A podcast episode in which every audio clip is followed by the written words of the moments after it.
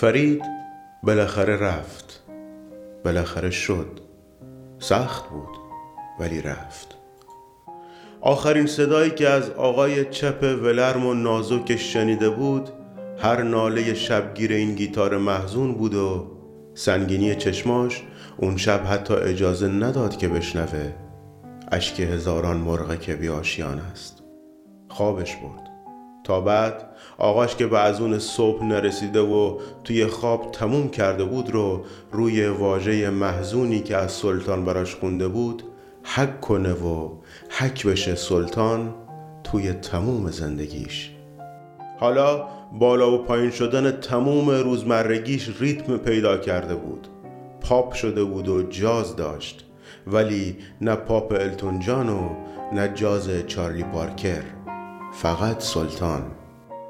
صدای آغاش رو وسط چه زود میرسه سرمایه زمستون و مهتابی که مونس همه عاشقان بود دنبال میکرد و موهاش رو با همراهی دکلوره اکسیدان و رنگ مدام سفید میکرد وسط بیست و چند سالگی تا بیشتر نزدیک بشه به سلطان، به آخرین آوای آغاش.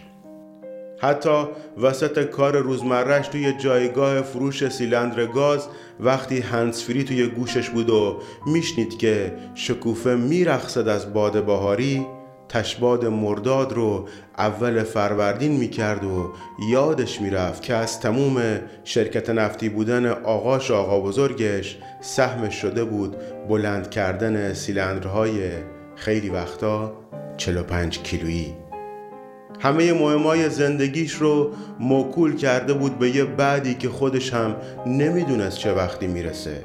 مثلا جواب اصرار مادرش که گفته بود مونا دختر آقای طیبی خیلی دختر خوبیه رو اینجوری داده بود: اگه به چای اولمون دو قلی دختر نشدن چی؟ یا اگه مونا اسم آیلین رو دوست نداشت چه بکنیم؟ شرمش اجازه نداده بود که به مادرش بگه مونا توی ساختار ذهنیش جایی نداره و سختی کارش وقتی بیشتر میشد که روزگار خان و خانزادگی تموم شده بود و دختر خانی وجود نداشت تا بخوادش و به خاطرش با آدماش جنگ بکنه. فقط توی مهندسی احساسش ترجیحش این بود که وسط دخترای محله مریم که خواهرزاده رئیس دفتر سفیر ایران توی یکی از کشورهای همسایه بود رو به خاطر نزدیک بودن به خانزادگی بیشتر دوست داشته باشه. میخواست تبرزین رو بذاره زمین و بره گل برداره و صلح طلبانه سر زلفش نصب بکنه. واکمن خوب بود. تقریباً صدای سلطان را از گوش میرسوند به همه جای وجودش، اما انگار وسط رسیدن اصل صدا به قلب یه جایی دستانداز بود. می ایستاد، اخمش میرفت تو هم، یه چیزی کم بود. باید برای یه بارم که شده میون رسیدن آن گل سرخی که دادی به دلش تکنولوژی و امروز منزوی بشه. سه ماه مونده بود به عید. ماواره سه چراغ تازه اومده بود. پشت بومای جمشیدآباد کم کم سینیدار شده بودن و خواننده رینگو که حالا تلویزیون دار شده بود یه شب خبری داد. سلطان سیزه به در توی دبی میخونه. مات شده بود. انگار آقاش بیدار شده بود و قرار بود صبح با چرخ داغونش دوباره بره پالایشگاه.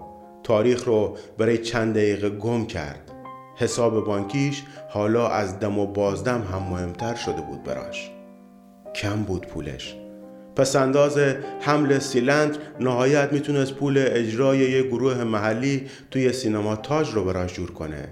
همون شب تموم پیرامونش ثابت شدن و جور کردن پول برای تماشای مرد موسفید گیتار به دست شد همه تحرک زندگیش. اضافه کارهای عقب افتادش رو طلب کرد. ندادن. یعنی دادن ولی فقط دو ماهش رو.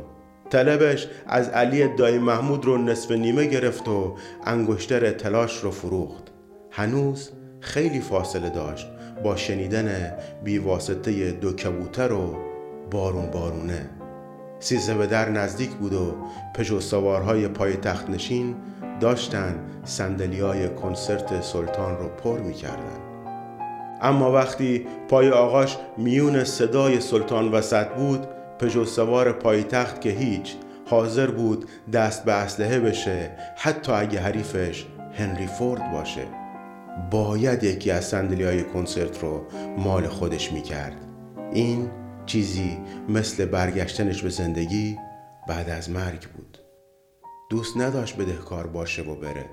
باید طلبهاش رو صاف میکرد. انگار قرار بود یه دیدار مقدس داشته باشه. حتی برای مادرش علنگوی قدیمی که از زمان خدا بیامرز آقاش دوست داشت و قسطای بانک هیچ وقت نیورده بودشون به خونه رو آورد به خونه. دوست داشت وقتی اون ورداره من هنوز آواز خانه مردم پاکم هنوز رو میشنوه، مادرش هم این ور بخنده. و بالاخره رفت. بالاخره شد. سخت بود ولی رفت. شب سیزده بدر سال هفتاد و نه شبیه به هیچ کدوم از سیزده بدرهای قبلیش دلگیر نبود. داد زده بود که لالایی رو بخون و سلطان صداش رو از وسط صندلیای تماشاگرای بلیت ارزون شنیده بود. یه شکل دیگه‌ای داد زده بود. یه شکل دیگه‌ای درخواست کرده بود آخه و براش خونده بود. اشک هزاران مرغ که بی آشیان است. دنیا حرکت کرده و دیگه از حالت فیکس روی کلمه محزون عبور کرده بود. اون شب وسط آوازا آغاش رو تماشا کرده بود که للک میخورد با خورشت بادمجون. ترشی سیر کنار دستش بود و رادیو دم گوشش. آغاش اون شب سیزده به در با وجود اینکه مرده بود خیلی نفس میکشید. بعد از تمام شدن کنسرت با مثال تور مایا این بار اما هر چقدر که زجه زده بود فایده نداشت و وسط شونه‌های پهن و بوی عرق تند بادیگاردهای سالن گیر کرده بود و دیگه صداش به سلطان نرسیده بود. نشسته بود و تماشا کرده بود عکس انداختن دندون طلادارهای رولکس به دستی که دوست دخترای تمام هایلایت شدهشون رو آورده بودن ردیف جلوی سالن، جلوترین ردیف ممکن. ترانه آغاش تکمیل شده بود اما داغ گرفتن تصویر یادگاری موند به دلش. بدون اینکه الکلی توی نوشابه‌هاش مصرف کرده باشه و حتی دی تو دی رفته باشه برگشت. درست صبح چهاردمین روز از فروردین. کامل نرسیده بود به بعدی که مهم‌های زندگی رو باید توش سر و سامون میداد. صدای مستقیم سلطان رو شنیده بود ولی گذاشتن دستش روی شونه‌هاش رو حسرت داشت هنوز و عکس قاب زرد دو نفرشون رو روی تاخچه خیلی شبا خواب میدید. غروب یکی از روزهای آخر بهار بعد از بار زدن آخرین سیلندر برگشت خونه. سر مادرش رو که طبق عادت بوسید دوباره نشست پای چایی و وراجی مولد حسنی بده بدبد و منتظر بود شاید امشب میون بدسلیقگی خواستنهای مکرر کاشانی و کوروس وسط ترانه‌های درخواستی یکی مثل خودش هوس شنیدن ستاره امشب کسی ندیده رو کرده باشه. مجری اومد. دستش رو گذاشت روی برگه روبروش. انگار میخواست حرف مهمی بزنه.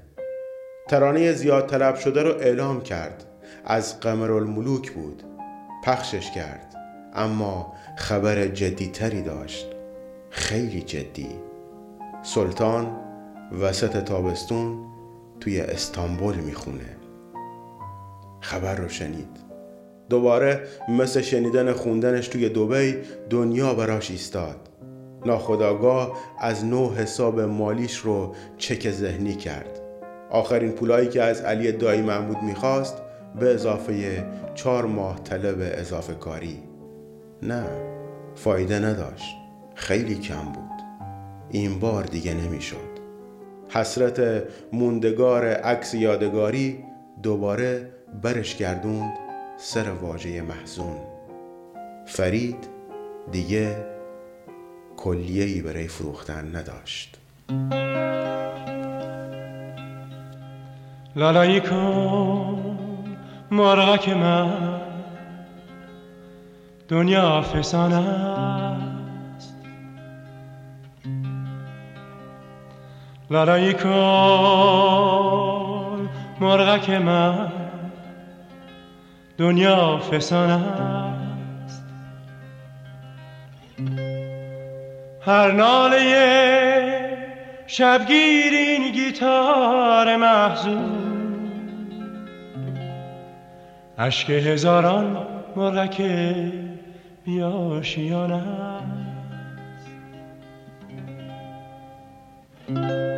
هر ناله شبگیر این گیتار محزون،